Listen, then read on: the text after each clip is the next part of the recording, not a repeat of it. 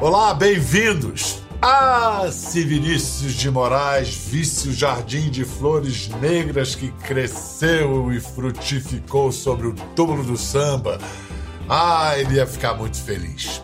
Chamar São Paulo de túmulo do samba foi uma doce e justa provocação de Vinícius, é, o poetinha parceiro de Adoniran Barbosa. E foi também a deixa para Caetano completar o verso e anunciar Sampa como o novo quilombo de Zumbi, berço de grandes sambistas. Grandes como o grande sambista grande que a gente recebe hoje. Ele nasceu, se criou e ainda mora em Santo André, o A do ABC. Lá ele foi metalúrgico, bedel, para quem não sabe, Bedel é inspetor de escola, até abraçar a música e a música corresponder a seu abração. É abração mesmo. Tudo nele, tudão nele é superlativão. Ele é grandão, tem um sorrisão, é talentosão e que vozeirão tem o Pericão. Salve, Pericles! Salve, Pedro! Ei! Pra, continuar com a rima em Inhão, salve meu irmão! Salve meu irmão! Que satisfação! Muito, muito, muito feliz de te ver.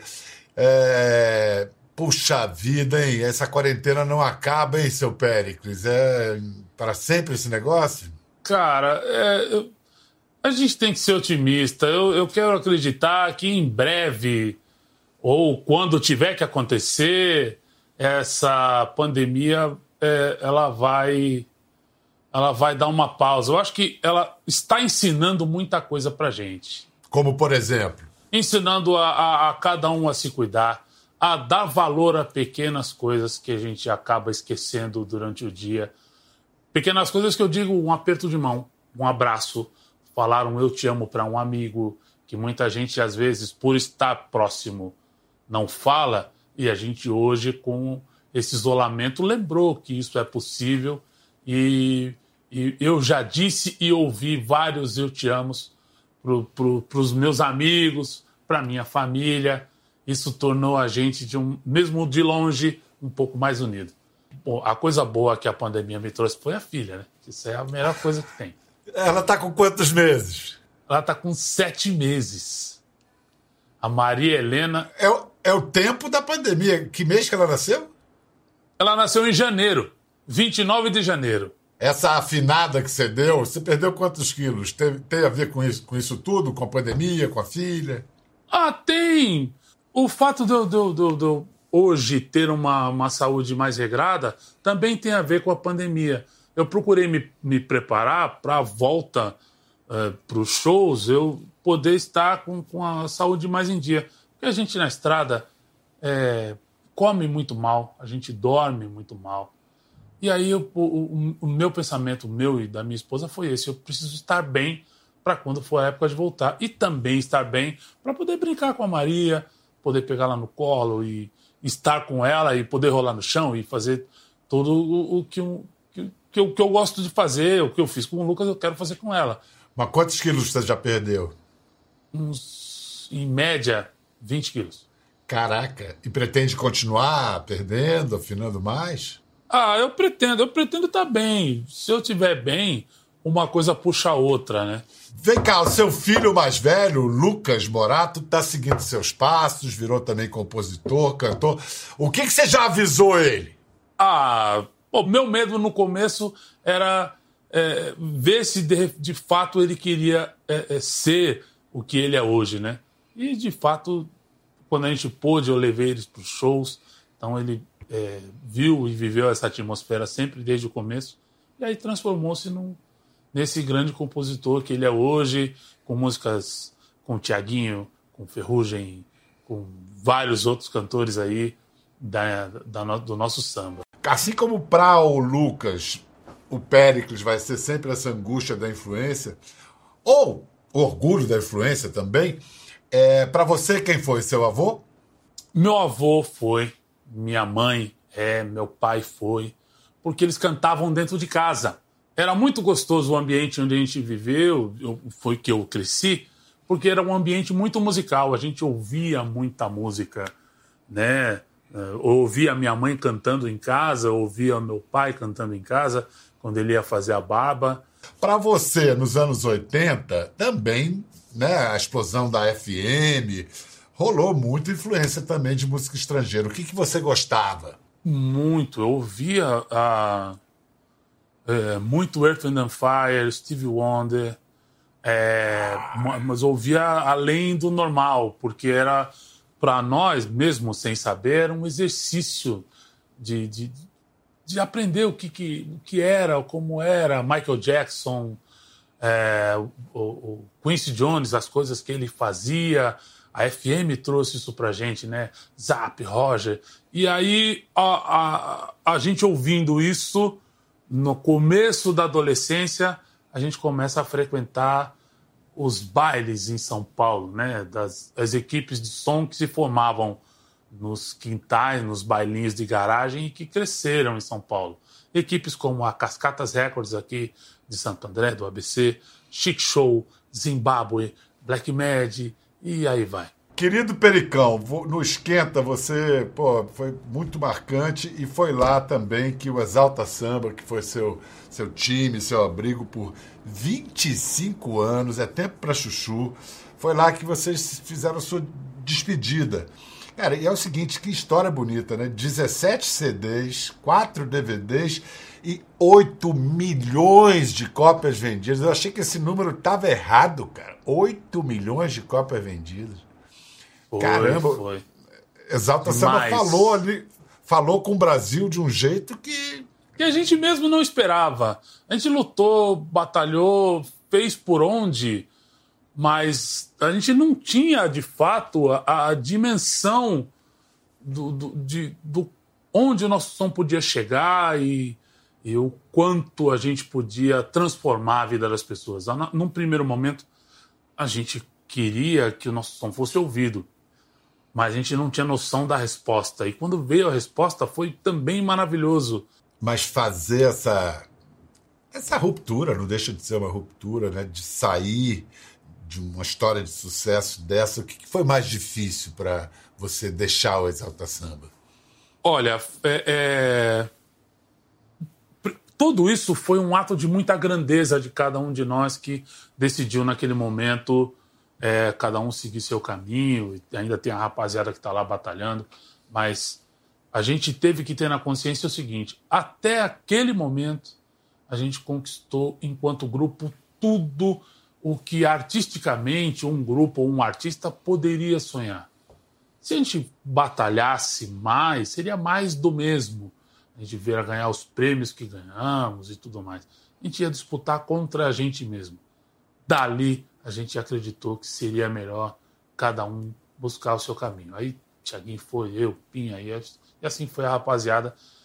E tudo eu costumo dizer para todo mundo que me pergunta, e o Exalta Samba? Eu falo, o Exalta Samba está no nosso coração. Tudo que a gente viveu está no nosso coração. E se está no nosso coração, não vai morrer nunca. Queria é, falar do Rio de Janeiro com você, que é paulista, paulista mesmo, do ABC, mas que. Paulista meu! Sou paulista, é, eu só não sou mais paulista é... porque eu não gosto de pizza, meu. é, mas, mas mas, mas, mas tu ficou carioca mesmo, porque eu sei que você também bebeu na fonte, na fonte mais do que rica e fértil, do cacique de Ramos, berço e altar do, do fundo de quintal, onde outras entidades surgiram como Zeca Pagodinho, nosso querido Arlindo Cruz.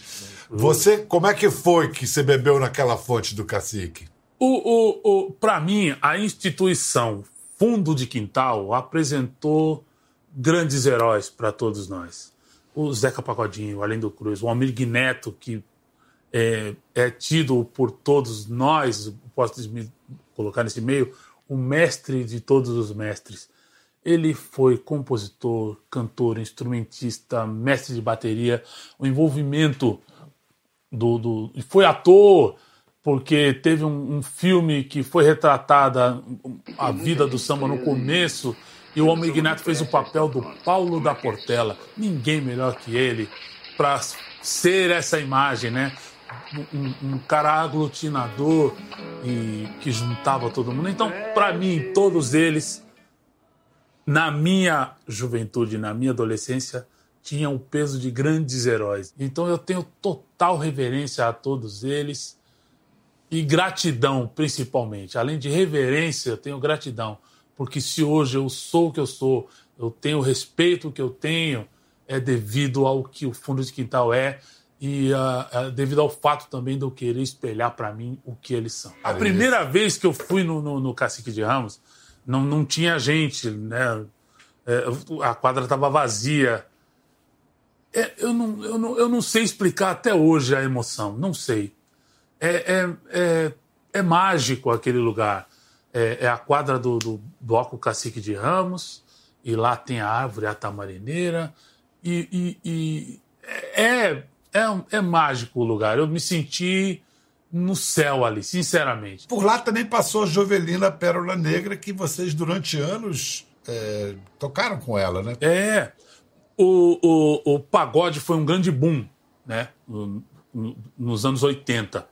Dos anos 80 para os anos 90, os artistas do Rio eles começaram a, a viajar mais pelo Brasil Aí, artistas como a Jovelina, o Zeca Pagodinho, o Jorge Aragão, todos eles vinham para São Paulo tocar com os grupos que se formavam, e aí esses grupos tornaram-se bandas desses artistas. E eu, e mais uma rapaziada, eu, a rapaziada do Exalta Samba, e antes a galera de um outro grupo chamado Geração Samba 7, fomos a banda da Jovelina enquanto ela estava em São Paulo. Então, é, é, é, é, mais uma das pessoas que eu tenho total reverência. Eu aprendi palavrões com ela que eu, eu jamais saberia dizer. Agora você vai ter que dizer. Quais eu não, são? Eu, não, eu, não, eu não, não tenho. Eu não, era cada coisa cabeluda que eu não, eu não saberia reproduzir. Mas o que eu quero dizer com isso? Que a gente conheceu de fato a Jovelina Pérola Negra e ela ensinou muito, mas muito pra gente. E aprendeu direitinho. Mas aprender a dançar mesmo foi o Faustão que te ensinou a dança dos famosos. Para você foi uma libertação também, significou assim um passo adiante? Ah, foi, foi. Para mim foi uma libertação. Antes da, da, da, minha participação, teve um ano que o Sérgio Lorosa participou. E ele arrebentou. Ele foi maravilhoso, né? E eu já eu tinha recusado uma vez no ar o convite do Faustão, porque eu fiquei apavorado. Falei, poxa, como será que vai ser na minha vez? Será que eu vou dar conta? Eu fiquei com muito medo. Mas na segunda vez eu não tive como dizer não. E se eu soubesse que seria tão bom, não só para mim, mas para minha carreira, eu teria aceitado antes. E até hoje eu tenho, além da ajuda da minha professora que dançou comigo na Dança dos Famosos, que é a Luísa Módulo. Luísa, um beijo, tamo junto para sempre. É, até hoje, no, nos meus shows, eu tenho dança. E, inclusive, quem coreografou as danças do nosso DVD Mensageiro do Amor foi ela. Danças, é, passos simples, mas que fazem com que todo mundo queira participar do espetáculo. Então, a dança, depois é, da Dança das Famosas, nunca mais deixou de fazer parte do meu show. Você falou nessa né, de, de, como representa uma libertação, a música, a dança, né? São é, é, quebram preconceitos, né? ajudam a libertar um monte de gente. No momento que você se liberta, você também traz um monte de gente que assiste. Pô, o Pericão faz, por que, que eu não faço também? Né? É, a música, a arte, a cultura vão quebrando os preconceitos. Que às vezes a gente carrega dentro Exato. da gente. E, e, basta também a gente não se prender a, a o que vão pensar. Não, a gente não tem que ficar preso a esse tipo de coisa, não. Aliás, preconceito é um negócio fora de moda, né? Oh, que atraso, né? Puxa, que coisa triste. Qualquer tipo de preconceito. Essa época do, da, da Dança dos Famosos meio que coincide com o início da sua carreira solo. De lá para cá, olha só, sucesso atrás de sucesso. Sete CDs, três DVDs e um EP.